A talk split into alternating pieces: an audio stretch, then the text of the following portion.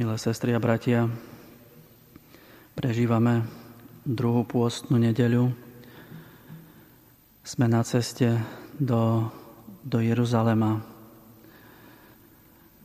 A dnes nám Božie slovo predkladá Ježíša, ktorý sa pred Petrom, Jakubom a Jánom premieňa. Môžeme povedať, že im ukazuje čistú obetu, kto je ten, koho Boh necháva zabiť ako výkupné za celý svet. Až smrť a zmrtvých stanie Krista postupne vysvetľuje túto udalosť. V prvom čítaní sme počuli takisto o, o premene môžeme povedať o Abrahamovej premene, o Abrahamovej aj obete, ktorá sa stala premenou jeho myslenia, lebo o to ide v živote viery. Postupne stále viac prispôsobovať svoje myslenie e, mysleniu Božiemu. Obeta Abraháma, to je 22. kapitola v knihe Genesis, je pre Židov takým vrcholným, kulminačným, kulminačným bodom v ich vzťahu s Bohom. Je to veľmi dramatické a zároveň slávne zjavenie Boha Abrahamovi, otcovi viery. Pavol, svätý Pavol nazve Abraháma priateľom Boha. Poznáva Božie cesty, ich hĺbku a prísľub úplnej záchrany. Ako sa to deje? V strachu, v mlčaní, v trojdňovom zdržaní. To je vzorec cesty viery. Strach a ťažkosti.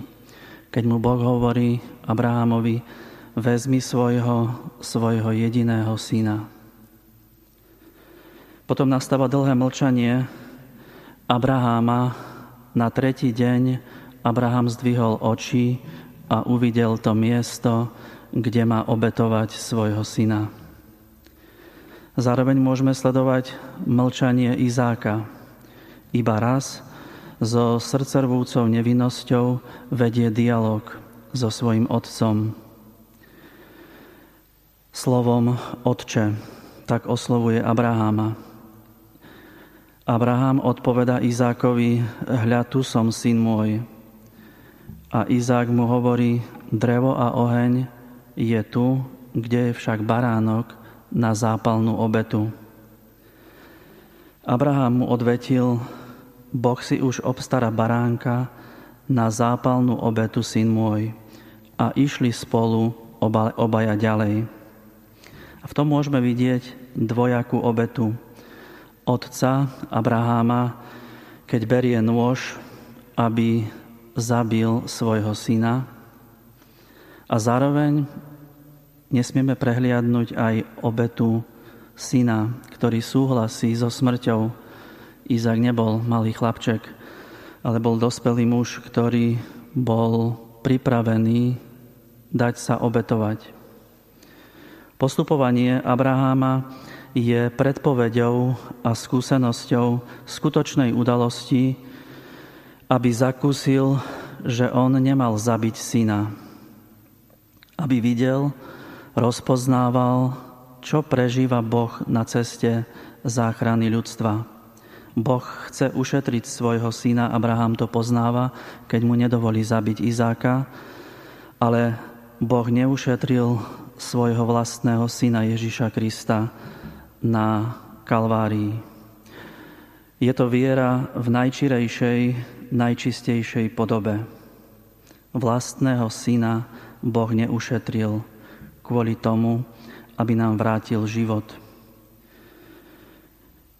Svetý Pavol v druhom liste Rimanom hovorí, že Boh zjavuje sa vo svojej podstate a Božou podstatou je láska posielajúc svojho syna Ježiša Krista na smrť, plní prísľub darovať všetko ľuďom a to je väčší život. Nie je to iba jednostranná poslušnosť človeka vzhľadom nepredstaviteľného Boha, ale jednota poslušnosti Syna, aby prijal smrť za všetkých, aby posvetil Otca, ktorý neušetril svojho jediného Syna. A teda môžeme v tom rozpoznávať, že Boh už nie je len s nami, už nie je len Emanuel, ako v starom zákone, ale je tiež pre nás, svojich vyvolencov. Takto nám daroval nielen niečo, ale všetko, čím je. A odvtedy je Boh rozhodne na strane človeka. Akákoľvek žaloba voči človeku proti nám nič nezmôže. Už nás nik nemôže obviniť pred Božím tribunálom. Syn Boží je náš obránca, pred ktorým zmelkne každá ľudská žaloba aj obvinenie. A teda, milé sestry a bratia, prosme dnes Boha o, o vieru, aby sme sa stávali priateľmi Boha, ako nás k tomu vedie Abraham, ako to rozpoznáva svätý Pavol, že nemôžeme zvíťaziť, pokiaľ nebudeme skúšaní. Ako starovekí poznávali, že perla vzniká ako výsledok bolesti a choroby. A perla je tým cenejšia, čím je choroba ťažšia, preto sa krása často rodí z hlbokého utrpenia. Aj tento, toto pôstne obdobie, aby sme chceli prežiť hĺbšie a rozpoznávali to najväčšie bohatstvo darov, ktoré nám Boh pripravuje. Amen.